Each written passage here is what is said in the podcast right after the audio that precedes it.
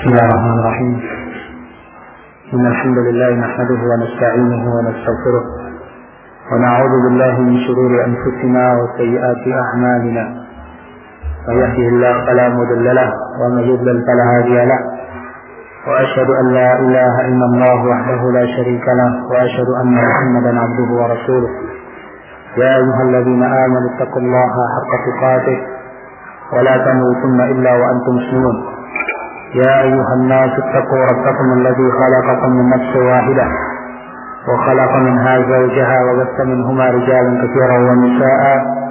واتقوا الله الذي تساءلون به والأرحام إن الله كان عليكم رقيبا. يا أيها الذين آمنوا اتقوا الله وقولوا قولا سديدا يصلح لكم أعمالكم ويغفر لكم ذنوبكم. ومن يطع الله ورسوله فقد فاز فوزا عظيما. أما بعد Ikhwani A'azakumullah Pada kesempatan yang lalu kita telah membahas beberapa perkara yang sangat penting yang berkaitan dengan prinsip-prinsip Islam dan beberapa masalah tentang kedudukan akal dalam Islam. Seperti yang kita sedikit terangkan tentang kedudukan akal dalam Islam bahwa sesungguhnya Islam sangat memuliakan akal. Dan itu nampak dari beberapa perkara yang kita sebutkan pada kesempatan yang lalu. Namun demikian Islam tidak kemudian mengunggulkan akal lebih daripada wahyu. Akal tetap pada tempatnya, tetap pada batasnya. Sebagaimana kita ketahui bahwa yang namanya akal itu adalah makhluk yang ada di dalam makhluk dan yang namanya makhluk tidak bisa disamakan ya dengan kalam ilahi wahyu Allah Subhanahu wa taala Al-Qur'anul Karim. Sehingga seperti yang kita sebutkan kemarin bahwa Imam Syafi'i rahimahullah mengatakan lil aqli haddun yantahi ilaih. Akal itu punya batas yang ia berakhir pada batas tersebut. Bila ia dibebani dengan sesuatu yang lebih darinya, maka sesungguhnya akal tidak akan mampu dan dengan itu seseorang yang membebani telah memaksa akal pada sesuatu yang dia tidak mampu untuk melakukannya. Ikhwan Hujina Azzakumullah kita juga sebutkan bahwa secara ringkas kerak uh, akal itu pada perkara-perkara selain kewajiban Adapun perkara-perkara yang sifatnya gaib, maka akal tidak mampu untuk masuk ke dalamnya. Akal hanya bisa menerima wahyu ilahi yang menerangkan tentang perkara-perkara yang gaib tadi. Tentang Allah Subhanahu wa taala kita hanya mengetahui melalui wahyu dari Allah Subhanahu wa taala. Nama-namanya, sifat-sifatnya. Demikian pula tentang malaikat, tentang arwah, Nabi Shallallahu Alaihi Wasallam menyatakan dalam sebuah hadis yang diriwayatkan oleh At-Tabrani rahimahullah dan yang lain yang disahihkan oleh Syekh Al-Albani rahimahullah beliau katakan tafakkaru fi ala illah wa la tafakkaru fi zatillah fatahliku hendaklah kalian berpikir pada nikmat-nikmat Allah Subhanahu wa taala pada makhluk-makhluk Allah Subhanahu wa taala wala tafakkaru fi zatillah jangan kalian berpikir pada zat Allah Subhanahu wa taala fatahliku sehingga kalian akan binasa hancur di sini jelas sekali Nabi Shallallahu Alaihi Wasallam memberikan kepada kita penjelasan tentang kerak pikiran kita, akal kita. Pikirkan nikmat-nikmat Allah Subhanahu Wa Taala, alam ini, syahadah yang bisa disaksikan. Adapun perkara yang lain tentang Allah Subhanahu Wa Taala bukan dengan akal kita mengetahuinya tapi dengan wahyu Allah Subhanahu wa taala. Tentang roh Allah Subhanahu wa taala mengatakan wa yas'alunaka uh, 'anil ruh qul ruhu min amri rabbi wa ma utitum min al-ilmi illa qalila. Dan mereka bertanya kepadamu tentang roh Qul ruhu min amri rabbi. Katakan kepada mereka bahwa roh itu urusan Rabbku, urusan Allah Subhanahu wa taala. Wa ma utitu min al-ilmi illa qalila. dan kalian tidak diberi ilmu tentang roh itu kecuali sedikit saja. Ini sebagai pelajaran yang penting buat kita. Ya, kecanggihan akal manusia. Coba pikirkan tentang roh. Apa yang mereka ketahui tentang roh? Yang mereka sama-sama yakin akan adanya. Bahkan mereka tanpa roh tidak bisa bergerak. Tapi mereka tidak bisa mengetahui dengan pasti apa itu roh pada diri setiap manusia. Ya, ini sesungguhnya satu tanda kebesaran Allah Subhanahu wa taala dan ini benar-benar seperti yang Allah katakan, "Wa ma utitu minal ilm illa qalila" dan kalian tidak diberi ilmu kecuali sedikit. Kita pun telah sebutkan kemarin bahwa secara ringkas akal yang terpuji adalah akal yang sesuai dengan syariat, mendukung syariat. Ketika syariat Islam menerangkan sebuah hukum dari hukum-hukum Islam, akal pun memikirkan untuk menerima hukum itu dan mencari apa hikmah di baliknya. Kemudian semakin yakin, semakin kuat. Allah syariatkan kisah seperti itu faedahnya. Allah syariatkan rajam seperti itu faedahnya. Allah syariatkan hukum potong tangan bagi pencuri. Faedahnya seperti itu. Alhamdulillah azakumullah demikianlah akal yang mendukung syariat. Adapun akal yang tercela maka tentu sebaliknya. Ibnu Qayyim rahimahullah e, menerangkan kepada kita secara ringkas bahwa ada empat macam pendapat akal yang jelas tercela.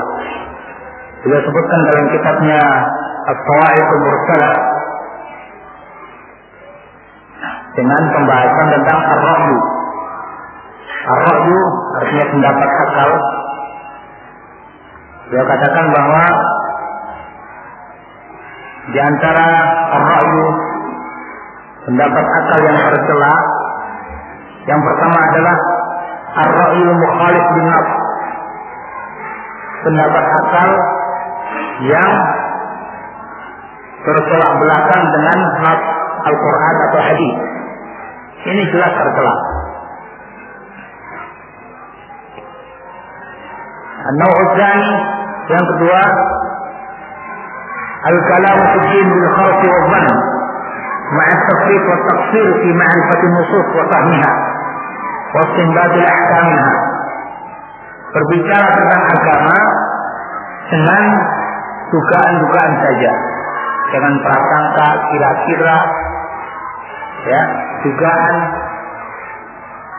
Dengan menyepelekan untuk mengetahui nas-nas Al-Quranul Karim. Meremehkan. Tidak sungguh-sungguh dalam mengetahui nas-nas Al-Quranul Karim dan sunnah Nabi serta memahaminya dan mengambil hukum darinya. Ya. Jadi dia di, di satu sisi bicara tentang agama, tapi yang lebih dia pakai adalah akalnya. Dan tentu dia bicara tentang agama, ya tidak dengan ilmu yang mapan. Karena tanpa pengetahuan yang mapan pula. Sehingga dengan kira-kira. Dan di sisi lain, nggak pernah mempelajari Al-Quran dan hadis. Maka yang seperti ini jelas Kata Ibnu Qayyim rahimahullah, kata para ulama ini pendapat yang tercela. Akal yang tercela. Yang ketiga, Ar-ra'yul mutadammin ta'til asma'ir rabb wa sifati. Pendapat akal yang mengandung penolakan terhadap asmaullah, nama-nama Allah Subhanahu wa taala dan sifat-sifatnya. Pendapat akal yang berakibat menolak dan tidak mempercayai nama-nama Allah dan sifat-sifatnya. Nah, ini bisa kita dapati dengan jelas pada kelompok-kelompok seperti Mu'tazilah dan yang semacam mereka, Jahmiyah. Mereka banyak menolak nama-nama Allah Subhanahu wa taala. Tidak percaya dengan nama Allah, tidak percaya dengan sifat-sifat Allah, mereka takwilkan Dan itu bersumber dari akal mereka. Nah, pendapat yang seperti ini langsung kita katakan ya, pendapat yang rusak, yang tercela, yang bertolak belakang dengan ayat-ayat dan hadis Nabi Shallallahu Alaihi Wasallam. Yang keempat, الرأي الذي أحدثت فيه البدع وغيرت به السنن pendapat akal yang dengannya atau pendapat akal yang mengakibatkan munculnya bid'ah-bid'ah dan dirubahnya sunnah-sunnah. Pendapat akal yang memunculkan bid'ah-bid'ah dan merubah sunnah-sunnah Nabi Shallallahu Alaihi Wasallam.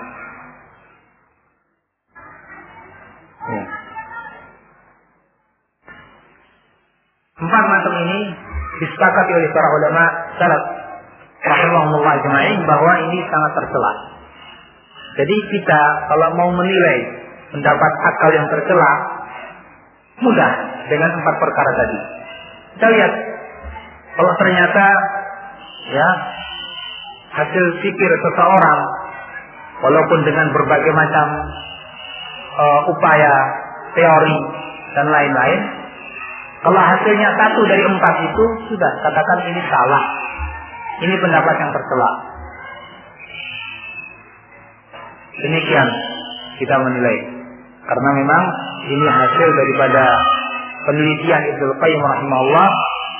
Dan bisa kita lihat secara panjang lebar penjelasan beliau rahimahullah taala dalam Al-Qawaidul Mursalah bagaimana beliau membantah ya pendapat-pendapat ahlul bid'ah para pemeluk bid'ah dari kalangan Mu'tazilah, Jahmiyah dan lain-lain. Ikhwan fillah Setelah kita mengetahui tentang uh, akal yang tercela, maka tentu kita harus menghindarinya.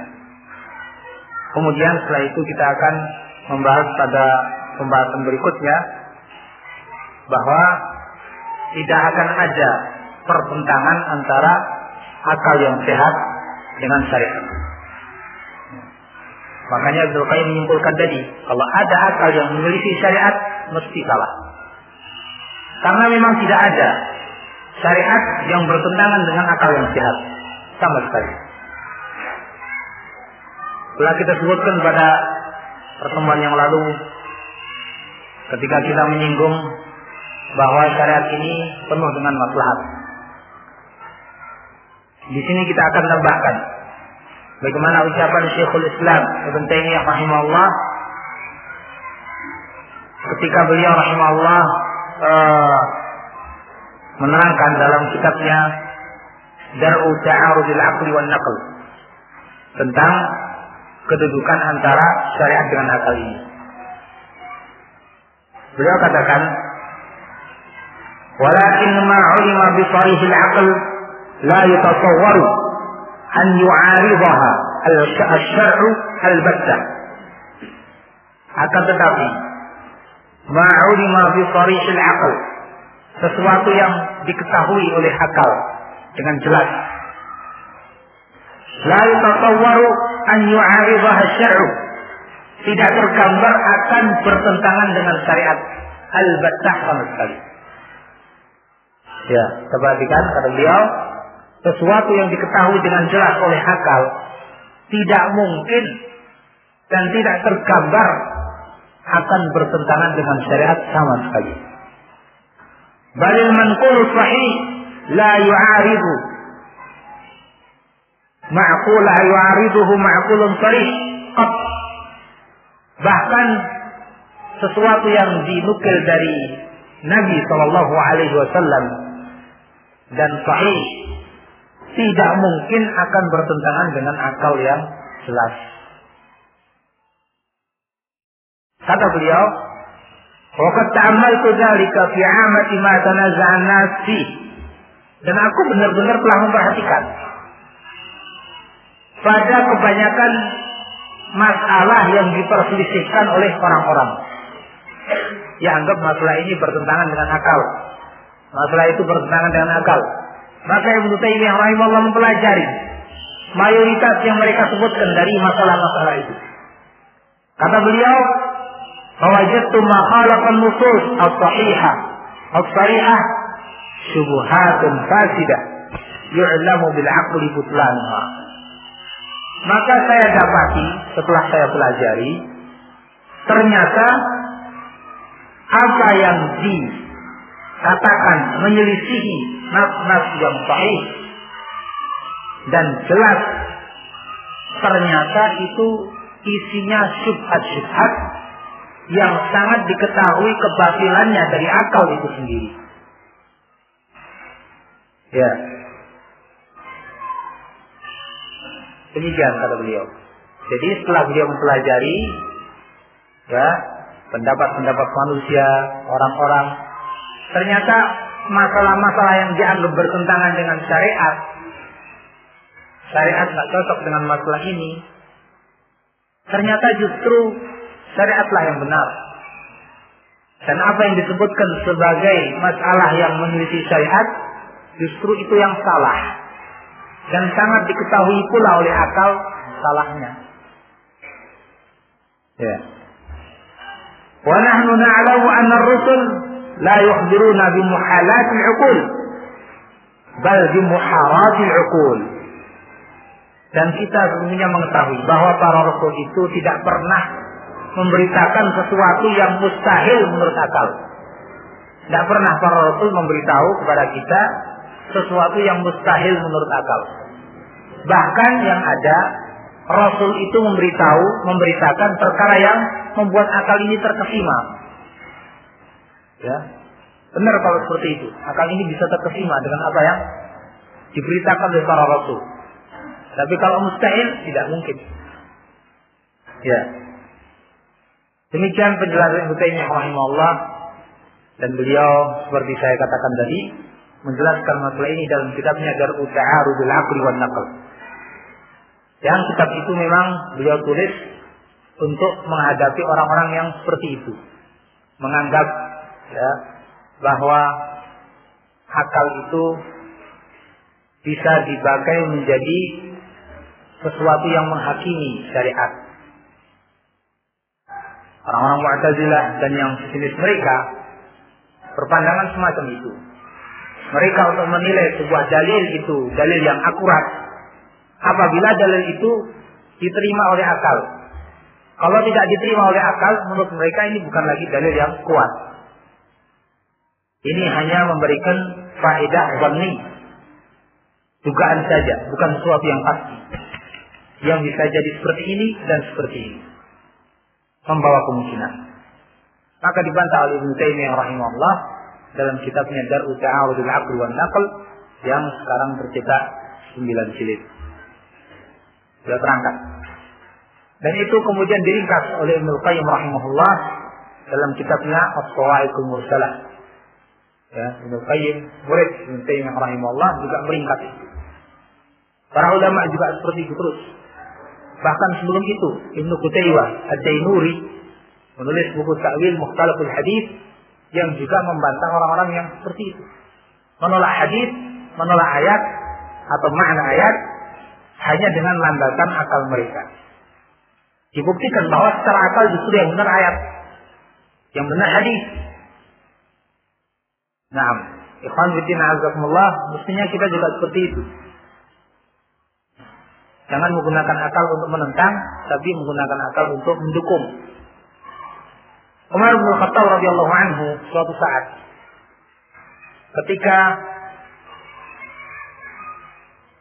perjanjian Hudaybiyah. Mungkin kita pernah mendengar tentang perjanjian Hudaybiyah. Ketika Nabi Shallallahu Alaihi Wasallam hendak melakukan umrah, dihadang oleh orang-orang musyrikin Quraisy, tidak boleh masuk. Sementara para sahabat itu sudah ihram, sudah berniat tekad untuk masuk ke Mekah melakukan umrah.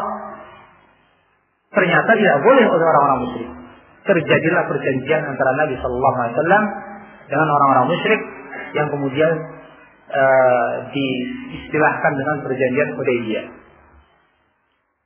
Nah, dalam perjanjian ini sebagian sahabat Nabi Shallallahu Alaihi Wasallam merasa keberatan. Sampai Umar radhiyallahu anhu mengatakan kepada Nabi, "Ya Rasulullah, alasna 'alal haq." Bukankah kita ini benar? Iya benar. Falima nu'tid daliyata fi dinina? Mengapa kita rela rendah seperti ini? Ya. Sampai Umar mengatakan seperti itu kepada Nabi. Nabi tenangkan. Nabi kasih tahu. Nabi nasihati Umar bin Khattab radhiyallahu anhu. Tapi Umar juga belum puas. Datang kepada Abu Bakar radhiyallahu anhu mengatakan kata-kata yang sama. Maka Abu Bakar pun mengatakan apa yang dikatakan Rasulullah. Nah, itu juga saya seperti itu. Ya, bagaimanapun akhirnya Umar harus menerima, harus pasrah dengan apa yang ditentukan oleh Rasulullah SAW. Sementara pandangan Umar, menurut akal pikirannya, kita seolah-olah kalah. Ya. Dan begitu pula beberapa sahabat yang lain. Setelah itu Nabi SAW pulang, mengurungkan niatnya untuk melakukan Allah bersama para sahabatnya pulang. Ya, kemudian di tengah perjalanan Nabi SAW mendapatkan wahyu dari Allah Subhanahu Wa Taala berupa surat Al-Fatih. Diwahyukan oleh Allah Subhanahu Wa Taala tentang surat Al-Fatih tentang akan dibukanya kota Makkah. Allah setelah kemudian beberapa saat, beberapa tahun atau beberapa bulan setelah itu nampak mulai uh, jelas sisi positif perjanjian Hudaybiyah. Walaupun nampaknya secara akal kalah, tapi ternyata hari demi hari semakin nampak justru dengan perjanjian Hudaybiyah itu menguntungkan muslimin. Orang-orang yang apa dilarang masuk ke Madinah mereka akhirnya menyendiri di suatu kota, di suatu daerah. Di antara perjanjian Hudaybiyah itu poinnya kalau ada orang Islam yang mau masuk ke Makkah dipersilahkan perorangan tapi kalau orang yang masuk Islam mau ke Madinah, jangan boleh. Sampai ada yang ketika itu seorang yang bernama Abu Jandal baru masuk Islam. Dia dalam perjanjian itu langsung bergabung dengan Nabi Shallallahu Alaihi Wasallam. Kata orang-orang musyrik ini pertama kali harus dilaksanakan poin perjanjian ini. Kembalikan dia ke Mekah. Maka dikembalikan. Para sahabat sangat sakit ketika itu. Kenapa? Ini teman kita. Kita harus berjuangkan. Tapi bagaimanapun, keputusan Nabi kembalikan. Ini perjanjian. Akhirnya orang-orang yang semacam Abu Jandal tadi, ya mereka nggak ke Madinah untuk memenuhi perjanjian itu. Akhirnya mereka beberapa orang bersatu di sebuah daerah. Satu lagi masuk, satu lagi bergabung menjadi beberapa orang. Nah ini akhirnya menjadi penghambat buat perjalanan dagang orang-orang Quraisy. Mereka marah. Kita harus melakukan pembalasan kepada orang-orang Quraisy itu. Ketika mereka melakukan perdagangan ke daerah-daerah tertentu, mereka hadang. Mau pulang mereka hadang. Terus akhirnya kacau sendiri orang-orang Quraisy. Satu di antara mereka disuruh pulang. Ya sudah, pulang. Tanpa senjata mereka mau melawan orang Quraisy yang membawa senjata tidak bisa. Ikut saja. Akhirnya di tengah-tengah perjalanan mereka istirahat. Seorang sahabat yang bernama Abu Bakar ini kemudian mengatakan kepada orang musyrik tadi, Masya Allah pedang pedangmu kok bagus sekali. Oh iya ini pedang luar biasa ini sudah begini dan begini, banyak berbuat. Coba saya lihat setelah dibuang oleh sahabat itu maka dia mendapat pedang. Saat itulah dia habisi orang musyrik tadi. Mulai memiliki persenjataan dan menjadi ganjalan buat orang-orang musyrik. Akhirnya semakin menguat. Akhirnya orang musyrikin pun uh, merasa dirugikan dengan perjanjian itu. Padahal mereka sendiri yang membuat persyaratan-persyaratan itu. Dan mereka banyak membatalkan dan melanggar poin-poin perjanjian itu. Nah, di sini ketika itu Umar bin Khattab radhiyallahu anhu semakin menyadari ternyata pandangan akal saya ini ya tidak ada artinya dengan apa yang diputuskan oleh Rasulullah Sallallahu Alaihi Wasallam. Sampai dia dengan beberapa sahabat yang lain berkesimpulan, ya, dan mengatakan istahimu ra'ya ala din. Curigai akal kalian ketika berhadapan dengan agama ini. Nampak sesuatu dari agama tidak cocok dengan akal. Curigai akal kalian. Jangan kalian kalahkan agama. Ini akhirnya kesimpulan Umar bin Khattab radhiyallahu anhu. Dia buktikan sendiri. Di saat itu menurut dia, ya kita kalah. Tapi ternyata perjanjian yang diputuskan Nabi Shallallahu Alaihi Wasallam yang tentu itu bimbingan dari Allah Subhanahu Wa Taala membawa dampak positif yang sangat besar bagi kaum muslimin. Azakumullah Ibnu Qayyim rahimahullah akhirnya juga menyimpulkan juga dalam kitabnya As-Sawa'iqul Mursalah kata beliau "Idza ta'arada an-naql wa hadhihi al-'uqul ukhidha bin-naql as-sahih." Apabila bertentangan antara nakli dalil dari Al-Quran atau hadis dengan akal pikiran. Oh min naql yang harus diambil adalah dalil nakli. Dalil dari Al-Quran atau hadis. Warumnya bihadil ukul tahtal akdam. Dan buanglah akal-akal ini di bawah telapak-telapak kaki. Nah. Wahuttat haitu hattaha Allah wa ashabaha. Dan letakkanlah akal itu di mana Allah letakkan ia. Dan Allah letakkan para pemilik akal itu.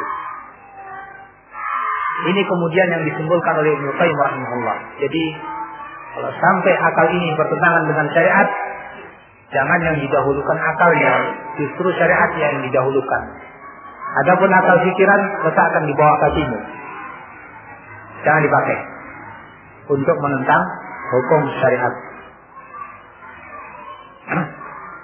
Ikhwan Bidina Azzaqullah para ulama ahli sunnah wal jamaah ya kurang lebih seperti ini penjelasannya. Masih ada lagi penjelasan dari ulama yang lain. Abu Muzaffar As-Sam'ani rahimahullah juga menjelaskan yang semacam itu. Nah, sekarang setelah kita mengetahui bagaimana Islam memandang akal dan bagaimana akal ini bersikap, maka kita sekarang akan menengok ya. Pandangan orang-orang fil orang-orang Islam liberal. Ya. Mereka begitu mengedepankan akal pikiran mereka. Lagi-lagi Ulil Abdur Abdullah. Karena dia sebagai koordinator mereka dia mengatakan seperti yang tadi kita kemarin kita sebutkan bahwa menurut dia ya yang namanya sumber hukum itu dua yaitu Al-Qur'an dan apa? pengalaman historis manusia. Bukan sunnah, tapi pengalaman. Kata dia, pengalaman manusia dan wahyu adalah dua hal yang saling mengandaikan dan tidak bisa dipisahkan satu dari yang lain. Dengan kata lain, wahyu dan pengalaman manusia termasuk di dalamnya akal adalah dua adalah sama kedudukan dan status epistemologisnya dalam tindakan penafsiran. Ya. Demikian kata Ulil. yakni dia menyamakan wahyu ini dengan pengalaman manusia wahyu direndahkan, pengalaman manusia ditinggikan. Disamaratakan. Tidak ada yang lebih. Atau bahkan cenderung melebihkan akal. Bagaimana dalam kesempatan yang lain. Jelas ucapan orang ini sangat bertolak belakang dengan dalil-dalil dari Alkitab dan Sunnah dan bertolak belakang dengan akal pikiran manusia itu sendiri. Ya, masing-masing kita mengetahui kalau seandainya akal pikiran manusia termasuk jadi hukum uh, sumber hukum, mau akal siapa? Kita yang di sini berapa jumlahnya? Berapa ratus orang? Apakah masing-masing dari akal yang ada ini sama dengan yang lain kemampuannya? Berbeda-beda. Kalau dimunculkan suatu masalah di sini, ya, yang semata-mata bisa dinilai dari akal. Saya yakin masing-masing akan punya pandangan yang berbeda.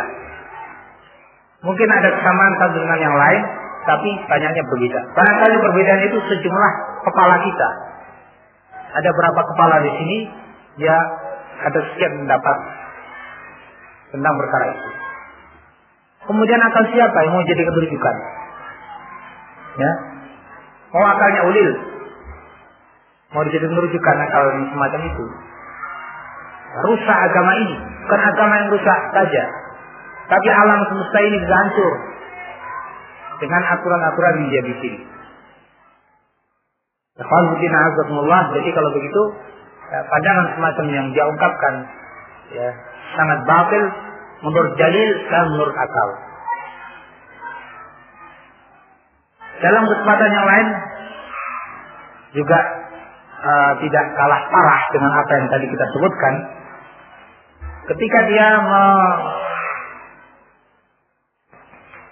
mengungkapkan tentang istilah qat'i dan dhanni. Istilah qat'i dan dhanni ini istilah yang lama. Istilah para ulama dahulu. Dan ini istilah yang mereka pakai untuk mengetahui kekuatan sebuah dalil. Ada dalil yang qat'i yakni karena dalil itu sangat kuat riwayatnya. Misalnya Al-Quranul Karim jelas, Al-Quranul Karim mutawatir. Seluruh dunia tidak lagi terhitung orang yang meriwayatkan Al-Quran. Hadis-hadis mutawatir begitu deras para rawi yang meriwayatkannya banyak sangat kuat namanya qat'i dari sisi datangnya jalannya dalil tersebut juga dari sisi kekuatan uh, apa makna yang dikandung.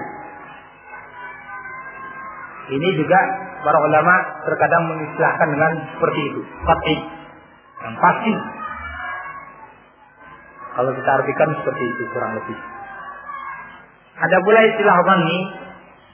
Zanni ini kalau kita artikan ya yang bersifat uh, zan.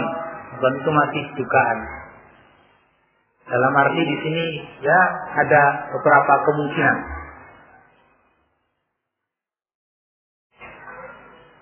Para ulama rahimahumullah telah menjelaskan apa itu yang dinamakan fathi dan dhammi dalam buku-buku usul Yang ringkasnya kalau secara riwayat ya jelas Al-Qur'an fathi. Hadis-hadis mutawatir fathi. Bahkan banyak dari hadis-hadis ahad ya fathi Nah. Kemudian tentang isinya. Isinya juga seperti itu. Banyak para ulama mengetahui dengan mantap apa yang disebutkan dari makna-makna yang terdapat dalam hadis. Apa-apa yang disebutkan dalam Al-Quran.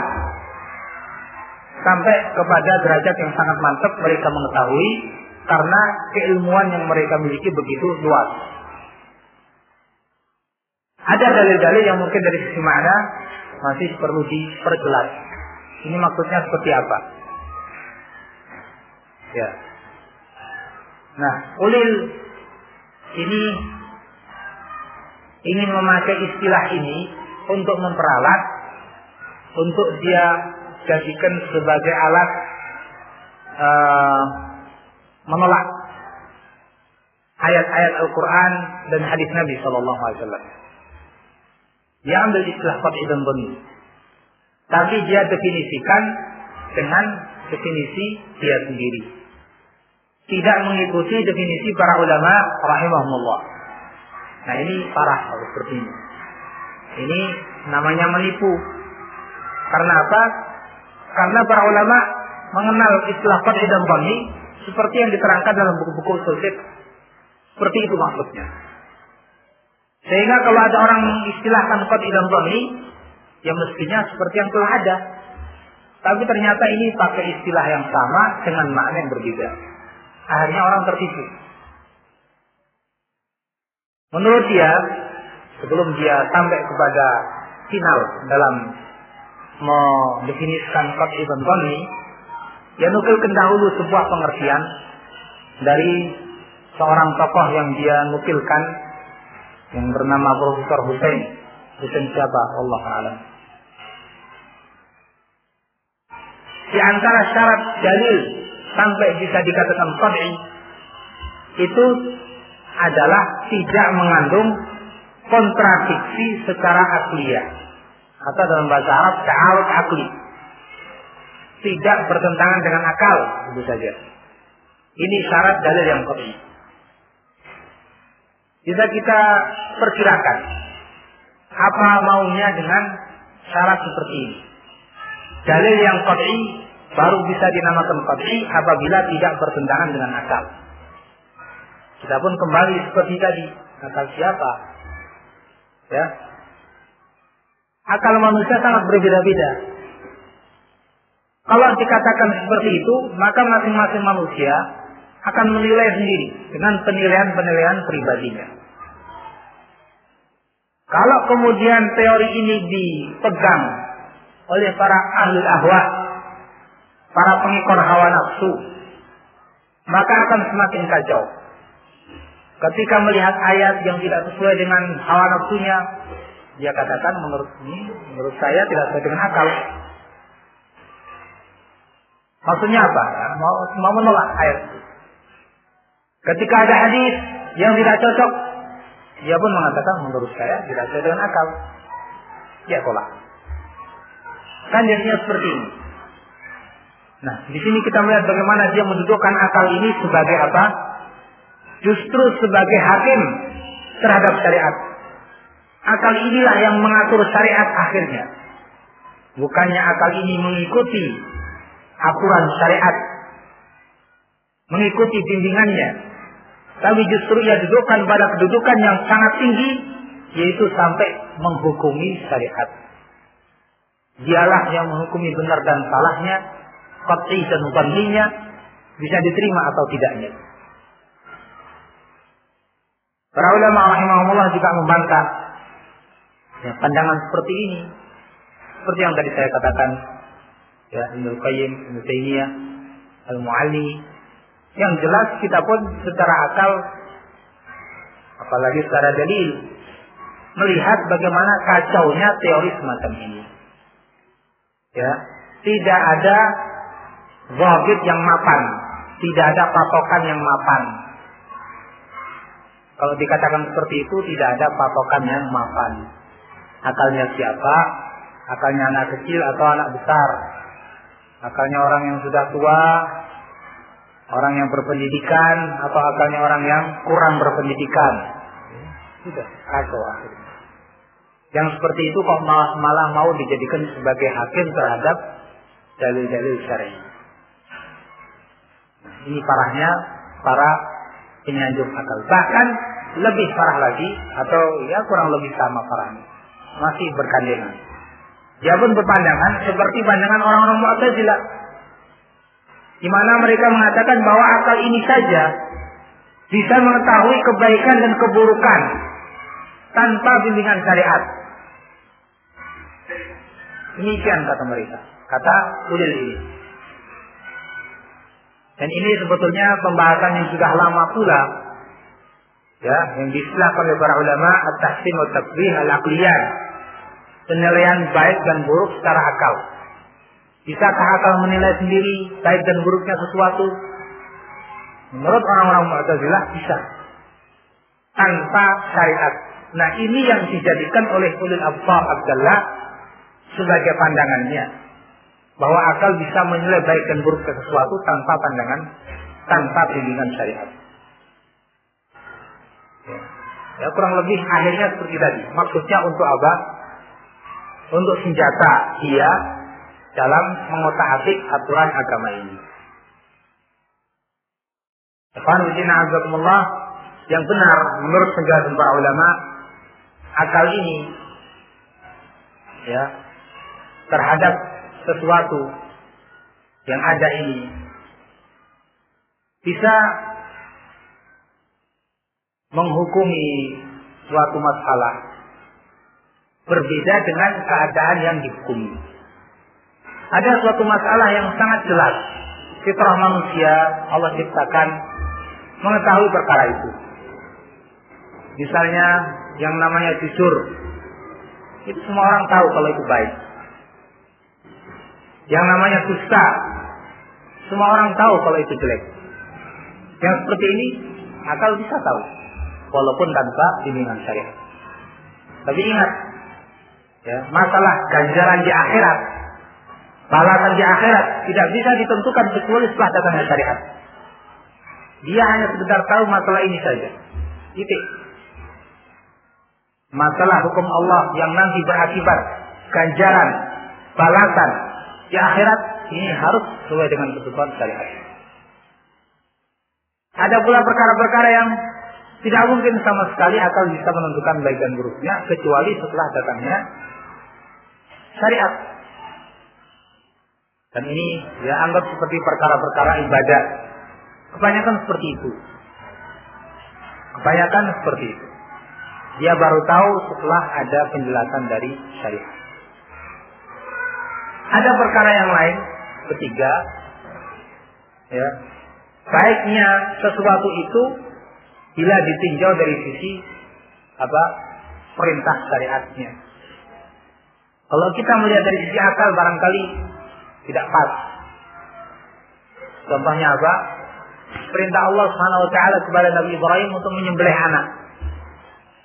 Bagaimanapun kita kalau memandang secara akal saja, bagaimana kau menyembelih anak itu?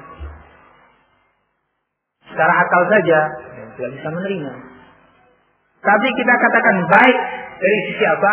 Dari sisi perintah Allah kepada Nabi Ibrahim sebagai bentuk ujian kepada Nabi Ibrahim alaihissalatu wassalam. Nah, jelas yang seperti ini akal kita tidak bisa. Semakin jelas kelemahan akal kita. Kita mengetahui yang jelas dari sisi syariat, dari sisi ini sebagai perintah Allah yang Allah perintahkan kepada Nabi Ibrahim sebagai ujian untuk menguji keimanannya. Ya, seperti itu. Tidak seperti orang-orang Mu'tazilah yang mengatakan akal sendiri bisa menilai secara mutlak tanpa bimbingan syariat.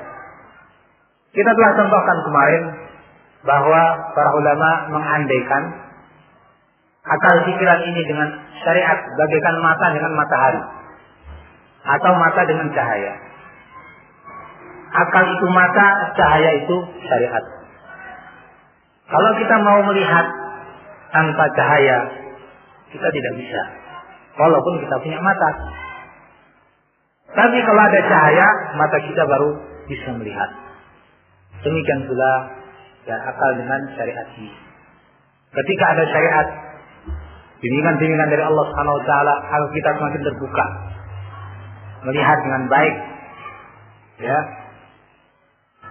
Dan bisa mempelajari dan mengetahui sesuatu baik dan buruknya. Sebagian ulama juga memisalkan seperti seorang yang bertanya kepada orang. Ada seorang mencari mufti, seorang ahli fatwa. Kemudian dia bertanya kepada seseorang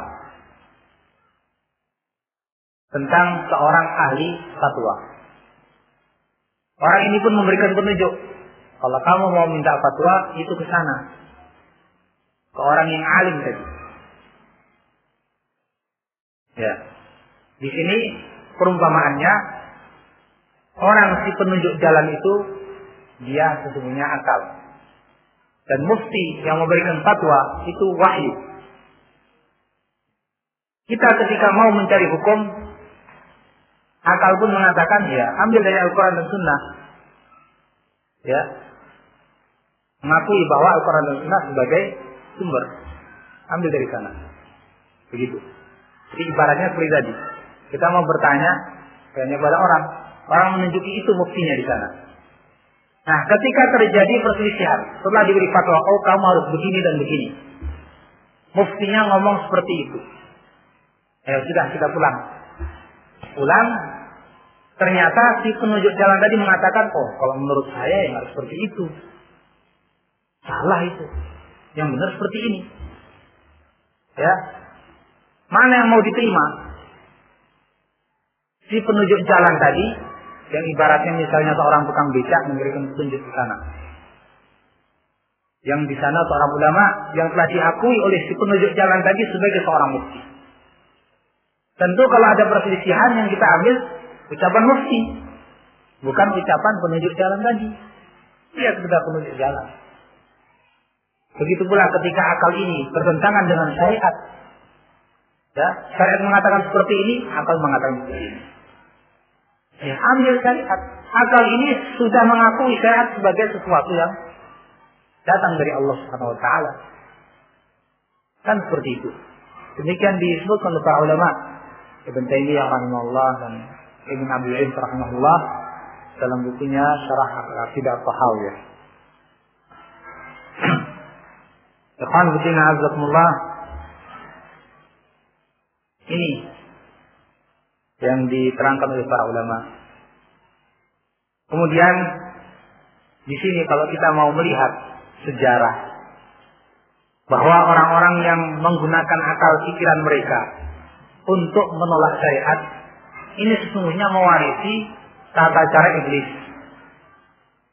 Mereka mewarisi tata cara iblis. Ibnu Qayyim rahimahullah mengatakan dalam kitabnya At-Ta'ikum Mursalah Inna mu'aradatal wahyi Inna mu'aradatal wahyi bil aqli miradun 'an Syekh Abi Murrah fa huwa awwalu man 'arada as-sam'a bil aql wa 'alayhi. Sesungguhnya menyelisihi wahyu dengan akal menentang wahyu dengan akal. Ini adalah warisan Syekh Abu Murrah. Siapa itu Abu Murrah? Murrah itu artinya pahit. Syekh Abu Murrah. Kalau kita lihat, kita lihat siapa sih Abu Murrah? Lihat dalam kitab Tahdib al-Asma' wal Lughat karya An-Nawawi rahimahullah. Al-Imam An-Nawawi rahimahullah punya kitab yang berjudul Tahdib al-Asma' wal Lughat. Bukan di situ. Syekh Abu Murrah. Syekh Abu Murrah adalah iblis. Ya, jadi iblis juga punya kuliah namanya kuliahnya Abu Murrah. Nah, kata Ibnu Qayyim rahimahullah, jadi ini warisan Abu Murrah, warisannya iblis. Bahwa awwalu man 'arada as-sam'a bil 'aql. Dia yang pertama kali menolak ya, menolak wahyu dengan akal pikiran. Waqaddamahu alaih. Waqaddamahu alaih. Dan lebih mengunggulkan akal pikiran daripada wahyu. Yang pertama kali iblis. Jadi naudzubillah ini kalau dikatakan warisan ya sejelek-jelek warisan. Nabi punya warisan, yaitu ilmu. Iblis punya warisan, ini warisannya.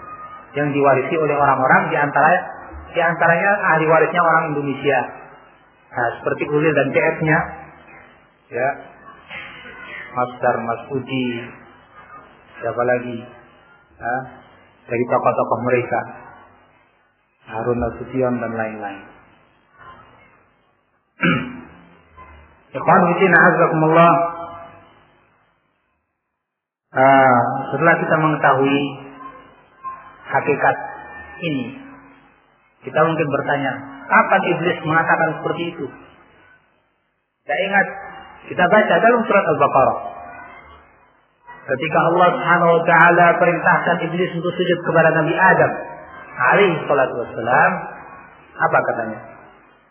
Ya, wa id qulna lil malaikati isjudu li Adam fasajadu illa iblis aba wastakbar wa kana minal kafirin.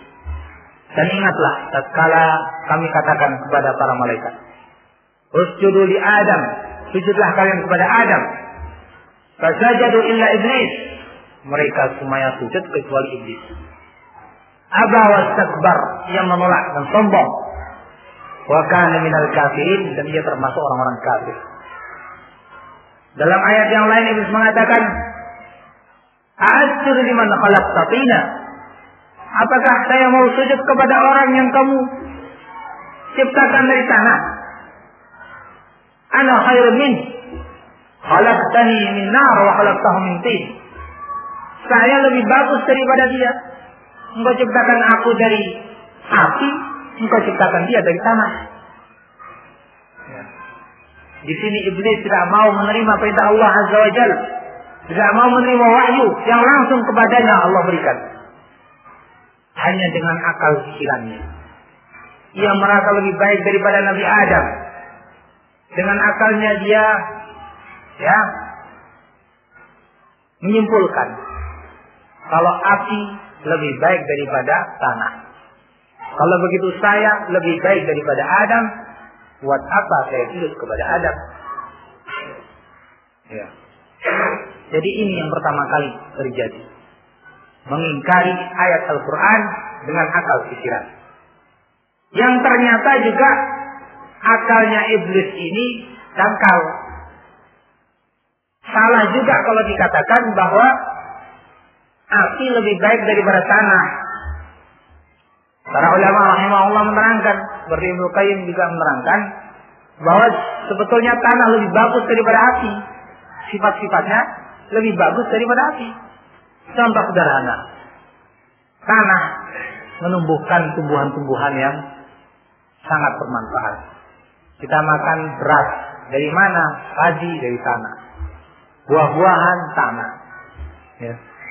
Kalau api sifatnya apa? Membakar dan merusak. Kalau tidak diatur sedemikian rupa, ya susah manfaatnya. Kalau diatur ya, baru manfaat. Kalau tidak, itu sudah merusak. Beda dengan tanah. Sifatnya tenang, ya. Menumbuhkan sesuatu yang manfaat, menyimpan biji-bijian. Subhanallah. Dan banyak lagi hal-hal lain sebagaimana diterangkan oleh para ulama. Nah ini sudah menentang syariat dengan akal, wah ternyata akalnya salah dalam nilai. Begitu pula mereka. Sama para pengikut iblis ini juga seperti itu. Menentang syariat dengan akal pikiran yang ternyata akal mereka sendiri rusak. Tidak benar ketika menilai. dan ini rupanya menjadi ciri khas ahli bidah. Pewaris iblis itu banyak. Ya, bertingkat-tingkat. Zaman Nabi siapa? Nuh alaihi wasallam ada yang mewarisi cara iblis ini. Zaman Nabi Muhammad sallallahu alaihi wasallam juga ada. Bukankah kita mendengar firman Allah Subhanahu wa taala Ya. Ketika berpaling dari Nabi SAW mereka mengatakan apa? Idza qila lahum aminu kama amana an-nas qalu anu'minu kama amana sufaha Apabila dikatakan kepada mereka berimanlah kalian seperti orang-orang beriman. Apa katanya? Apakah kita mau beriman seperti orang-orang bodoh itu beriman? Dianggapnya orang yang beriman itu orang-orang bodoh. Sehingga mereka tidak mau menjadi orang bodoh. Tidak mau beriman. Ini pewaris di zaman Nabi, pewaris iblis. Terus sampai sekarang ada pewaris. Sehingga seperti yang dikatakan oleh Syafi'i rahimahullah, ini menjadi ciri khas ahli bid'ah dalam menolak syariat. Al-Imam Syafi'i rahimahullah mengatakan dalam kitabnya Al-Itisam, wa huwa radduhum lil ahadith allati jarat ghair muwafiq لأغراضهم ومذاهبهم ويدعون أنها مخالفة للعقول Di antara ciri khas mereka, metode mereka dalam menolak dalil, yaitu mereka menolak hadis-hadis yang tidak sesuai dengan tujuan mereka. Tidak cocok dengan madhab mereka. Dengan alasan bahwa itu tidak sesuai dengan akal. يدعون أنها غير أنها مخالفة للعقول للمعقول Mereka menganggap bahwa dalil-dalil itu tidak sesuai dengan akal. Nah, Turun temurun, diwarisi oleh generasi-generasi uh, sampai pada zaman ini, yaitu mereka menolak hadis-hadis Nabi Shallallahu Alaihi Wasallam yang dianggap bertentangan dengan akal pikiran mereka. Nah, Ikhwan Bidin Azzaqullah atas dasar itu kita harus hati-hati. Ya, kita harus bisa menempatkan akal kita. Dan dengan ini pula kita mengetahui betapa sesatnya orang-orang yang menghambakan dirinya kepada akal. Menghambakan dirinya kepada hawa nafsu mereka. Afara'aita man ittakhadha ilahahu hawa wa adallahu Allah ala ilm wa khatama ala sam'ihi wa qalbihi wa ja'ala ala basarihi bishawa faman yahdihi min ba'dillah. Tidakkah engkau melihat orang yang menjadikan hawa nafsunya sebagai Tuhannya. Wa adallahu Allah ala ilm. Allah sesatkan dia dalam keadaan berilmu. Wa khatama ala sam'ihi wa qalbi. Allah tutup pandangannya dan pendengarannya. Wa ja'ala ala qal ala bishawa. Dan Allah tutup matanya. Ya, sama yahdihi min ba'dillah. Siapa yang akan memberi petunjuk dia kalau bukan Allah? Nauzubillah kalau sudah sesat dan bila kaidah ini terus ditetapkan oleh mereka, terus dipakai oleh mereka menentang wahyu dengan akal, maka akan semakin jauh dari agama ini. Alhamdulillah azakumullah uh, di sini kita akan membahas pembahasan berikutnya setelah kita mengetahui tentang hal-hal yang berkaitan dengan akal di antara perkara yang mesti kita ketahui adalah sebab-sebab mengapa mereka tetap merat mereka sejauh itu melangkah. Kita mengetahui sebab-sebab ini supaya kita menghindari. Di antara sebab-sebab yang menjadikan orang-orang sesat, termasuk jil, adalah karena mereka tidak memahami hikmah dari syariat-syariat Allah Subhanahu wa taala. Dengan kata lain, bodoh terhadap hikmah-hikmah pada syariat Allah Subhanahu wa taala. Kita telah menyinggung pada kesempatan yang lalu bahwa syariat Islam penuh dengan hikmah. Tidak bisa kita menilai syariat Allah itu bahwa itu bertentangan dengan hikmah atau keadilan. Justru sebaliknya penuh dengan hikmah dan keadilan. Ibnu Qudamah dalam kitabnya Mukhtasar Minhaj Al-Qasidin menerangkan kepada kita untuk membantu kita mengetahui hikmah-hikmah syariat Allah. Beliau klasifikasikan menjadi tiga. Di antara kewajiban-kewajiban syariat itu, yang pertama adalah sesuatu yang murni ibadah. Contohnya apa? Contohnya melimpar jumroh. Kalau haji, di antara syariatnya apa? Melimpar jumroh akobah. Melimpar. Tujuh kali. Ya. Ini murni ibadah. Kalau dilihat faedahnya secara uh, akal, kita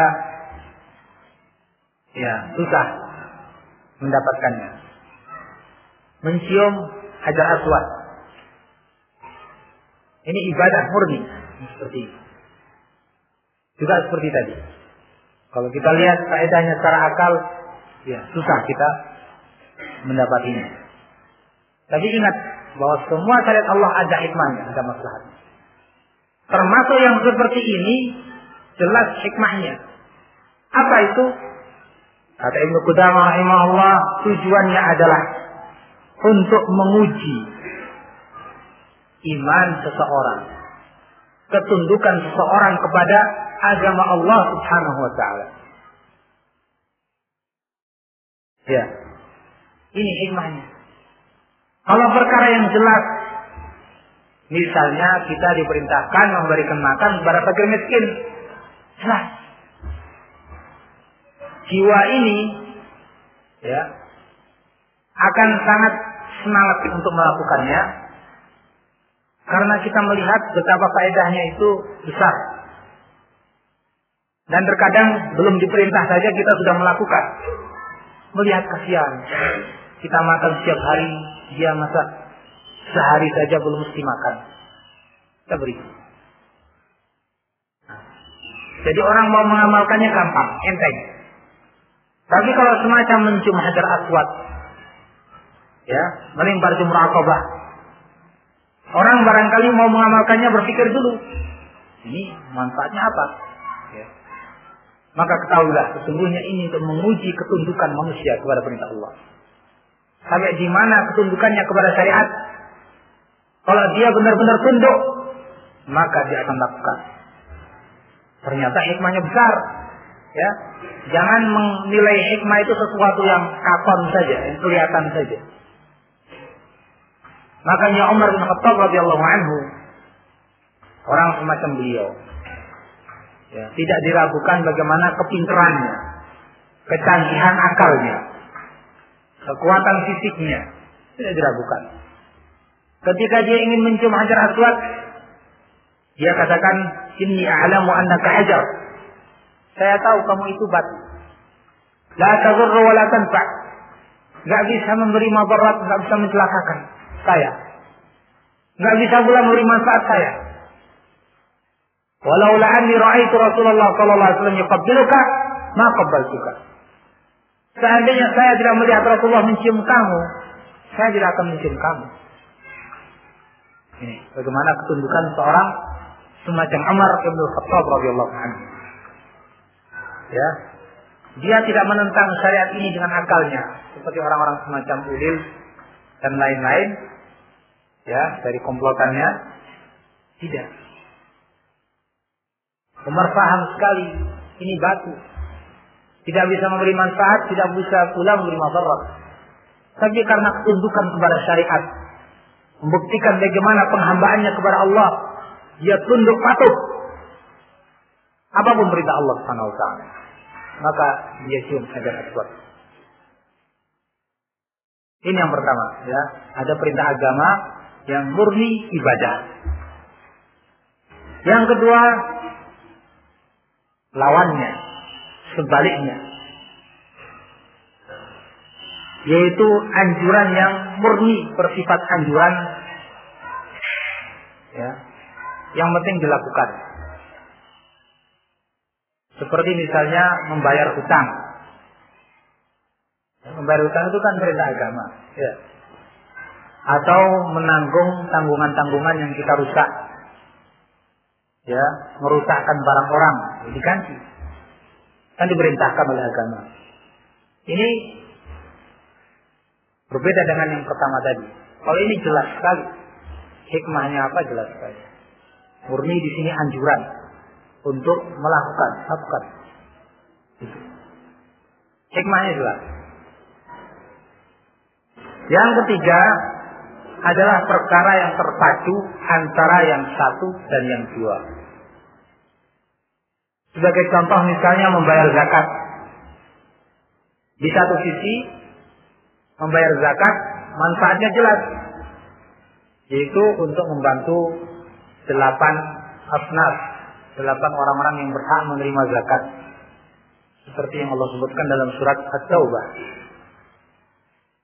Ini dari sisi uh, apa hikmah yang jelas yang tampak.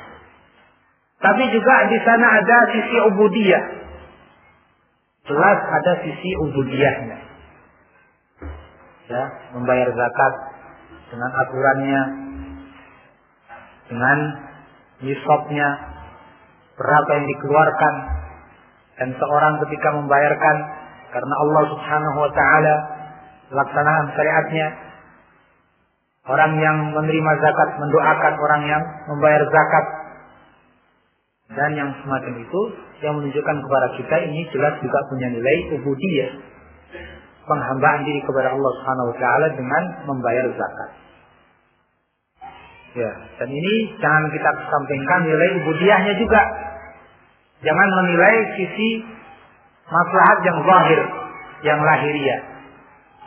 Nilai pula maslahat yang sifatnya ubudiyah ya yang menunjukkan ketundukannya kepada syariat Allah Subhanahu wa taala. Hukum-hukum syariat tidak lepas daripada ini. Tapi orang-orang semacam uh, orang-orang liberal tidak mau memikirkan semacam itu.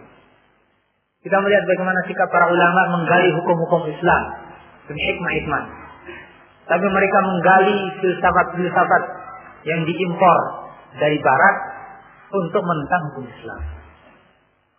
Ya. Mereka tidak tahu, tidak tahu hikmah-hikmah hukum-hukum Allah. Justru mereka cenderung menentang hukum-hukum Allah Subhanahu wa taala. Jilbab, coba mereka pikirkan hikmahnya, mestinya gitu. Jangan bagaimana memikirkan menentang jilbab. Yang dipikirkan bagaimana teorinya ini untuk menentang jilbab. Itu yang dipikirkan. Nauzubillah Nah, ini menyebabkan mereka sesat. Karena tidak tahu hikmah-hikmah tadi, ya, atau tidak mau mempelajari sehingga mereka sesat. Sebab kesesatan yang yang lain, yang kedua, di antaranya adalah menafsirkan istilah-istilah syariat dengan istilah yang tidak dimaukan oleh Allah dan Rasulnya. Menafsirkan istilah-istilah syariat dengan makna yang tidak dimaukan oleh Allah dan Rasulnya. Mungkin dengan bahasa yang sudah mereka ketahui di masyarakat mereka atau bahkan mereka menciptakan makna-makna sendiri terhadap istilah tersebut. Ini satu hal yang sangat berbahaya. Kita ambil sebagai contoh misalnya kata-kata fitnah.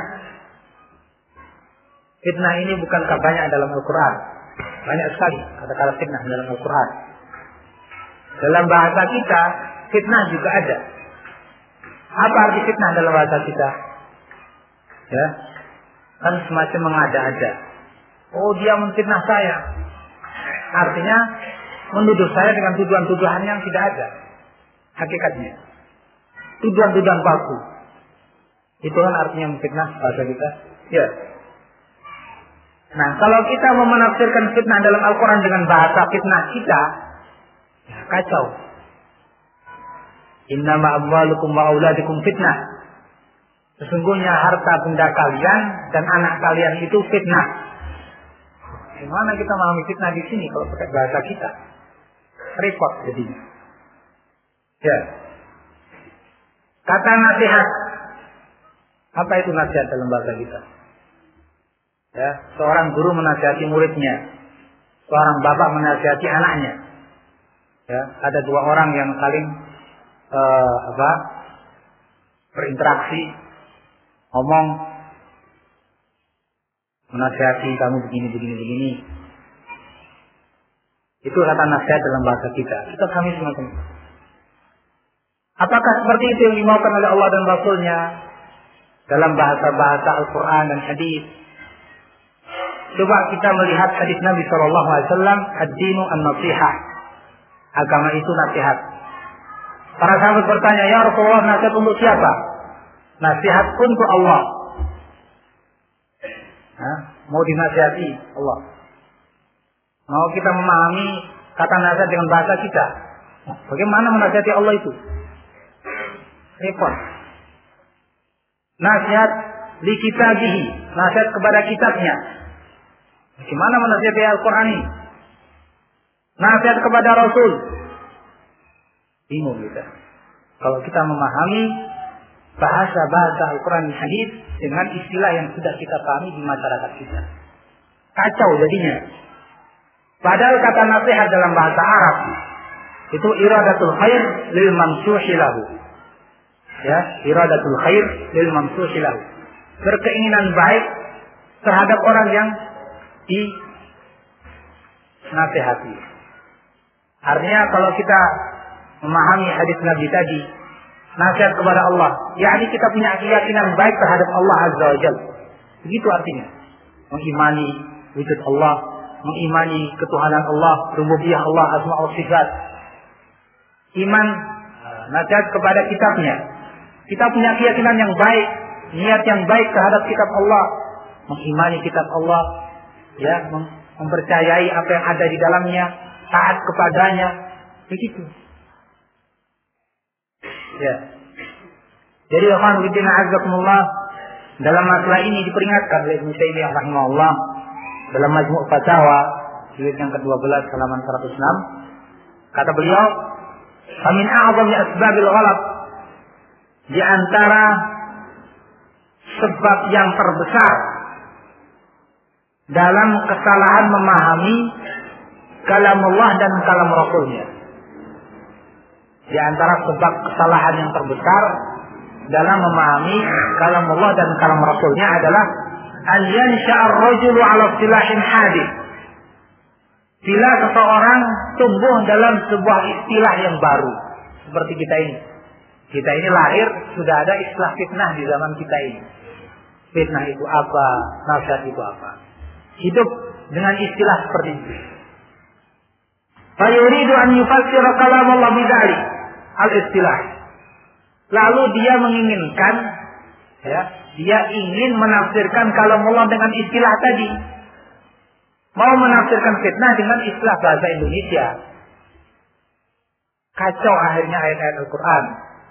Fitnah dalam bahasa Arab itu bermacam-macam artinya. Di antaranya cobaan, ya, di antaranya azab, dan lain-lain. Wa yahmilu ala tilkal allati i'tadaha.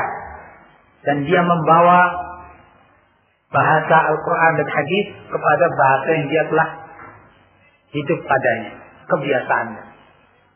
Ini termasuk sebab terbesar dari kesalahan orang dalam memahami kalam Allah dan kalam Rasulnya. Nah, Alhamdulillah, coba kita melihat sekarang bagaimana Ulil Absar Abdullah dan komplotannya Ciri. Bagaimana mereka memahami ayat-ayat Al-Quran dan hadis Nabi. Mereka ini bukan sekedar menafsiri ayat atau hadis dan istilah syar'i dengan bahasa yang sudah ada, bukan. Tetapi lebih parah daripada itu, mereka membuat istilah baru. Ya. Istilah jilbab misalnya. Jilbab. Istilah jilbab itu apa? Kalau dalam bahasa syariat jelas. Pakaian yang menutup aurat ya, wanita tidak menampakkan, tidak membentuk auratnya, tidak bisa diterawang dari luar, ya, menutup auratnya, lebar dan begitu. Seperti dirangkum para ulama. Tapi kalau menurut ulil ini, yang namanya jilbab itu adalah pakaian, ya, pakaian standar kepantasan, pakaian yang sesuai dengan standar kepantasan. Ya, standar kepantasannya siapa ini? Standar kepantasan di sini atau seperti apa? Standar kepantasan di Hollywood seperti apa? Ya, standar kepantasan di Australia di musim panas seperti apa? Masya Allah berjilbab semua orang-orang kafir. Saat semua. Justru orang muslimah, ya muslimah yang pakai jilbab betulan, yang hidup di tengah orang-orang kafir, ini bukan namanya berjilbab kalau itu. Nggak standar itu pakaiannya. Nggak pantas. Ini di sini bagian orang-orang kafirat. Nah ini, salah satu contoh bagaimana memahami kalam Allah dengan bahasa dia. Nggak tahu bahasa Pati atau bahasa mana. Dia itu orang Semarang, Pati Semarang. Mungkin bahasa Pati yang dia pakai untuk memahami. Ya. Dan beberapa istilah mereka ingin mereka ingin apa? rubah. Yang namanya Islam, dirubah. Yang namanya Islam yang penting berserah diri. Ya. Kalau kata Islam aslama yuslimu artinya menyerahkan. Tapi kata muslim punya pengertian sendiri. Apa itu yang namanya muslim? Ya. Orang Nasrani walaupun berserah bagaimanapun dia menyerahkan dirinya, kalau tetap dalam agama Nasrani ya bukan muslim. Yahudi juga seperti itu. Tapi mereka ingin rubah kata Islam dengan Islam mereka, difahami dengan Islam mereka. Kata kafir, ya Jalaluddin Rahmat misalnya, namanya kafir itu ya sekedar apa label moral saja, sekedar sekedar itu. Ya, bukan itu suatu tab kekafiran artinya ingkar kepada Allah, kepada rukun iman, bukan. Sekedar masalah moral. Tidak ada kata mereka yang namanya orang-orang Yahudi dan Nasrani disebut kafir. Dan berbagai macam lontaran-lontaran mereka yang intinya seperti tadi. Memahami kalam Allah dan kalam Rasul dengan istilah-istilah yang asing. Bukan istilah yang dimaukan oleh Allah dan Rasul. Ini termasuk sebab terbesar dari kesalahan-kesalahan dan kesalahan-kesalahan mereka sehingga menyimpang begitu jauh dari agama ini.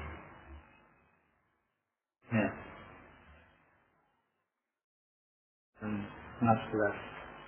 Istirahat dulu. Allah Ta'ala alam suhab. Mungkin yang sampai-sampai istirahat dulu nanti kita lanjutkan. Alhamdulillah.